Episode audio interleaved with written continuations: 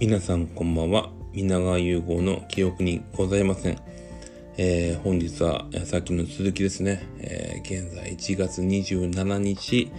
木曜日午前1時57分になります。あのー、さっきちょっとイーストウッドの話をしすぎてしまったので、え、他にね、ちょっと映画を見たから、もうちょこっとだけ話そうかなと。で、えっと、キングスマン、えー、ファーストミッションみたいな、なんだっけな。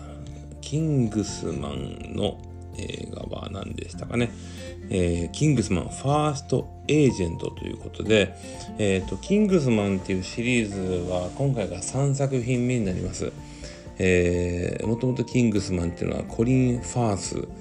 が主演で、えー、で、えっ、ー、と、ね、エガートン君、えー、何エガートンかな、うん、タロン・エガートン君っていうね、若手の俳優さんが、まあ、要は、えっ、ー、と、キングスマンっていう、えー、まあ007じゃないけど紳士のイギリス紳士のスパイ集団がいましてそれがそのもともとのあのキングスマンの1と2では、えー、タロン・エガートン君演じる、えー、ちょっとやんちゃな普通に下町にいるその教養なんて知らん子を007みたいな品があるスパイに育てるっていうのが1と2だったんですね。1は本当にイギリスで、えー、作られて2はね今度はアメリカにいる、えー、キングスマンっていうまあ 要はアメリカの007と協力してみたいな話。で今回の ごめんなさい。今回の、えパート3は、えー、ちょっと過去談。ね昔のその前日談みたいなとこなんですね。まああのどうしてえー、キングスマンっていうスパイ組織ができたのかっていう話でね。あのだから1と2とは全く別物の話で。でどうなるのかな？しかも主演はあのレイフ・ファインズさんって言ってもう還暦も近いちょっと頭も薄くなってきちゃった俳優さんでその アクション対策ってことでどうなるのかなと思ったらよかったんですよね。うん。あのーうん、なんか品がいいスパイアクションというか、あの、まあ、還暦近いレイ・ファンズさん、もう全然かっこいいし、あの、僕は個人的にはキングスマンのパート2がそんな好きじゃなかったから、期待してなかっただけにパート3のこの切り替え良かったんですよね。うん、この前日談って基本的に面白くない映画が多いですよ。スター・ウォーズもそうでしょ？やっぱ C56 っていうレジェンドがあって、その後123撮ったけど、面白くないでしょ？だから、前日談ってあんまり期待できないけど、このキングスマンは良かったなと思いました。で、あとね、見たのが、ハウス・オブ・グッチ。今年のアカデミー賞にもちょっと絡んでくるかなと。まあ、レディ・ガガが主演女優賞を取るかもねっていうところでまあえっ、ー、とイタリアの有名ブランド誰もが知るグッチですねこのグッチっていうそのブランドは実はあの一族経営でグッチ家の人がねあのやってたんですよ経営を。でまあちょっとネタバレにもなるけどそのグッチ家のそのいわゆる一族経営が、まあ、栄えて破綻しちゃうっていう話でね、監督はリドリー・スコットさん。先ほどイーストウッドが91って言いましたけど、このリドリー・スコット監督も84ぐらい。もうほんとご高齢の監督さんなんだけど、グラディエーターっていう映画で、えー、アカデミー賞を取りまして、最近では、えー、最後の決闘裁判とかあのグディ家の身代金とかあのあとは火星にマット・デーモンが行った、えー、オデッセイとかもともとこのリドリー・スコットっていう監督は、えー、プロモーションビデオとかを結構あの年増してプロモーションビデオとかその歌手のそういうね映像って若手がやるんだけど結構リドリーはあの年取ってもそういうのやっててまあいわゆる普通の82歳の感覚ではない若々しい監督さんでね。なので今回の「ハウス・オブ・グッチ」も内容はコテコテのちょっとドロドロした、えー、日本でいうと、えー、昼ドラ的なねえそういうこうドロッとした展開があるんだけどすごくこう颯爽と爽やかに描くのはやっぱりこれはリドリー・スコットの才能だと思いますし非常に面白かった。非常に見応えがあってまあ人間誰しも誰かが幸せになる話よりも落ちぶれていく話の方が当然面白いわけですよ。だからこの「ハウス・オブ・グッチ」はこの、えー、春シーズン絶対見た方がいい面白い作品だと思いました。そして、えー、もう一本、えー、スパイダーマンノーウェイホーム。このまあ、えー、スパイダーマンの歴史もちょっと話しますけど、えー、いわゆるアベンジャー絡みのトム・ホランド君が出てるスパイダーマン作品での3作品目になります。スパイダーマンノーウェイホーム。で、スパイマスパイダーマンの歴史で言うと、えーと、サム・ライミ監督が撮った1900違う違う2002年から始まったスパイダーマン3部作サブライミ3部作っていうのがあるんですよねでその後、えっと、アメイジング・スパイダーマン、えー、アンドリュー・ガーフィールド君が出た、えー、アメイジング・スパイダーマンシーズンが2作品。で今回のトム・ホランド君の作品が3本。なのでトータル、えー、8作品、えー、まあソニーがねソニーが作った、えー、スパイダーマン作品があるんです。でえっ、ー、とねまあちょっとこううん。まあ複雑な話なんだけどスパイダーマンっていうのはソニーが撮ってるんですよ。で、えー、アベンジャーズとかキャプテンアメリカとかハルクみたいなここら辺のいわゆるマーベル作品はディズニーなんですよ。だからディズニーとソニーのこの映画群が並行することはなかったんだけど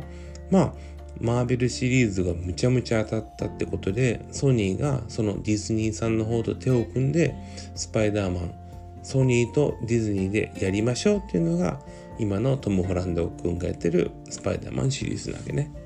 で今回のトータルで言うと8本目になったスパイダーマンノーウェイホームこれはねあのー、本当にスパイダーマン作映画作品の集大成でもありしかももう日本も今30億売り上げ超えてアメリカではなんと世界興行収入が今、アバターをもうすぐ超えて3位が確実と。上の2位は MCU のね、あのえー、っと、だから これが出てこないんですよ。これもう息子にも指摘されたけどさ、出てこないんですよね。ちょっと調べます。はい。だからあれですよ。そうそう、アベンジャーズ。アベンジャーズのインフィニティ・ウォーと、えー、エンドゲーム。このね、アベンジャーズシリーズのえー、新作そこに結局まあディズニーにソニーがまあちょっと委託したってとこもあるんだけどだからまあニュースパイダーマンなんだよねだからまあ結論から言うと過去のそのソニー独自で撮ってたスパイダーマンシリーズの5本とえっと、ディズニーとやりましょうって言った3本ってのは相入れない作品群なわけよ。で、今回なんでこんなに流行ってるのかスパイダーマン売れてるのかっていうのはもうこれはもうネタバレできないので是非見てほしいしどうせ見るんなら過去作品をまあえっ、ー、と「アメージング・スパイダーマン」はアマプラでもネットフリックスでもどっちでも見れます。で過去作のスパイダーマンのなぜか1だけはアマプラ。23はネットフリックスで見れるのでぜひぜひぜひ見てから行ってほしいなと思います。うん。でね今日はね本当はそのでくらいの話で終わろうと思ったんだけど今日たまたまちょっとお昼には時間があってねえっとライアン・レイノルズさん主演のデッドプールのねライアン・レイノルズさん主演の「フリーガイ」っていう映画があって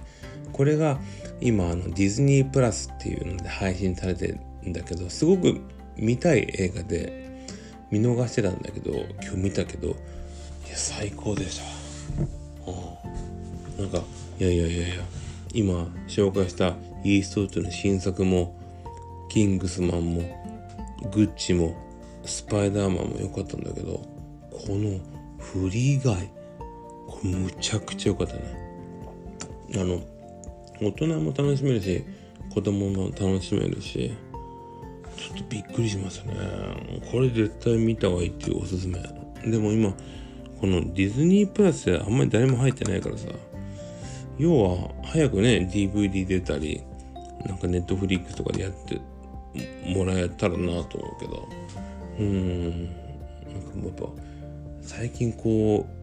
う映画ファンからすると胸熱な映画が増えてますね。うん。あとね今もねあのやってる映画で公開されてる作品で見たいのがいっぱいあるの。そう。だからその話もちょっとしますね。ドラマも見てるけどね。うん。あの大河ドラマも見てるしミステリーという流れ最高に面白い。見てる。だからそういう話はしていきたいなと思ってます。でえー、っとコロナの話はね実は重症例が増えててね福岡市内でいうと。で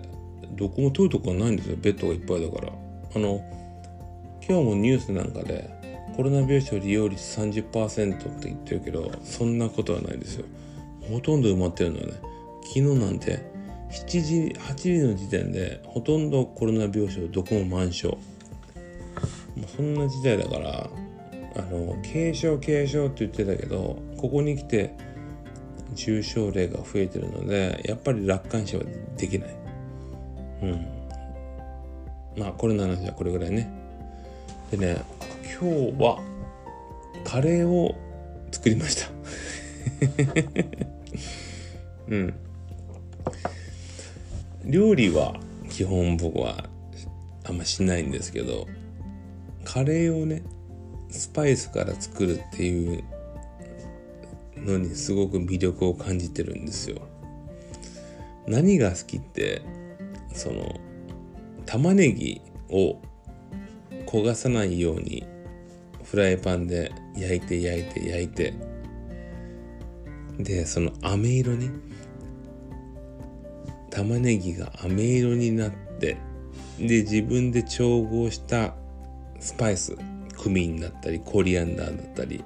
カルダモンだったりねそういう調合したスパイスを混ぜていわゆるチャクラチャクラっていうかそのそういうカレーの素を作ってってのが好きなのよ。そういう何？男性あるあるじゃない？なんか手間が手間かかる料理やってみたい的な。だからそんなに毎回しないのよ。今日はね作って。いやなかなか僕は正解だったな。カルダモンをちょっと減らした方がいいかなと思った。なんかね結構な本でカルダモンを入れるんだけどカルダモンってちょっとこうスーってするですよ。だから後味でねちょっと苦みが出ちゃって次このレシピで作る時は僕はカルダモンはちょっと少なめにしようかなと思ってて。うんそういうカレー作っちゃったっていう話。あともうとにかく今ライあのキャンプがしたいのね。ソロキャンプ。したくてしたくてたまんないの。だからもう家でさ家の中にテント張りたいぐらいなのよ。そういうこうキャンプえー、気違い状態でねえあ気違いって言っちゃダメな言葉なんかな、うん、この前も子供たちにうちの子供に言っちゃいけない言葉人前で言っちゃダメよって言った言葉にあのルンペンって言ったんだけど違うルンペンじゃないわ。えっとルンペンもダメだよ。あの古事記古事記とか言っちゃダメよダメだよっつったらそもそもホームレスっていう定義を知らんくてなんかいらんことを教えたかなとも思いません、ね、知らんでいい言葉。知らんでいい言葉があるよね。僕は左利きで皆川優吾左利きなんですよ。だからこれはそのいわゆるギッチョなんだけどギッチョっていう言い方は今ね放送禁止用語とか言っちゃダメなことだから別にいいんですよ。僕も自分でギッチョって言うから。なんか言っちゃいけんことがねあるから気をつけないかなと思うし。でこの前ね両親ともその多様性の話をしてねえこれがまたあの不思議だったのがうちの両親は結構寛容な人だと思ってたけどうちのおかんはいわゆる同性婚とかには全然何の違和感もないし賛成だと。でうちの親父も同性婚に関しては全然いいよって。同性愛とかそこも問題ない。ただこの同性婚を法律で認めるのは自分は違和感があるって言うのよ。ほう。びっくりするな。えお父さんその法律で同性婚を認めることでどんなデメリットがあるの？って聞いたらいやなんかなんとなく心情的に法律で決められるのはっていうわけよね。これはだからでも年寄りの考え方だとやっぱ思うから。うん、自分なんかは全然そんな同性婚なんてウェルウェルカムだし、うん、な何をもなな何なんだろう。同性婚を法律で禁止するメリットが何かあるのかなとか思っちゃってでも大事なのはねそのそれは当然その LGBTQ みたいなことに関して反対の人もいるかもしれないしうちの親父みたいに法律で認めるのはどうかなっていう人とその議論を重ねることが大事なんだよね。白と黒とそこでどっちが分かれて反対するんじゃなくていろんな意見があると思うしそれは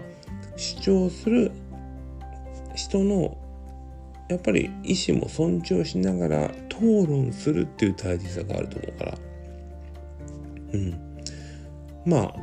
親だけどそういう意見もあるのかなっていうところで。うん。なんかそういう議論を交わすことの大事さっていうのは感じましたということでもう18分話しちゃったので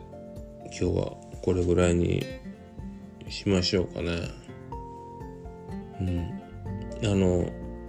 まあ当然このラジオ聴いてくれるてる人はほとんどいないと思いますけど、えー、またね映画とかドラマの話をこれからもしていきたいと思ってます。えー、本当ねあのこのラジオの一番のあの主主訴というか一番の思いはあの僕のしゃべりを聞いてぐだぐだで眠くなってほしいなと。眠眠い材料になっていただきたいなと思うので、えー、本当に気軽に楽しんでください。ではおやすみなさい。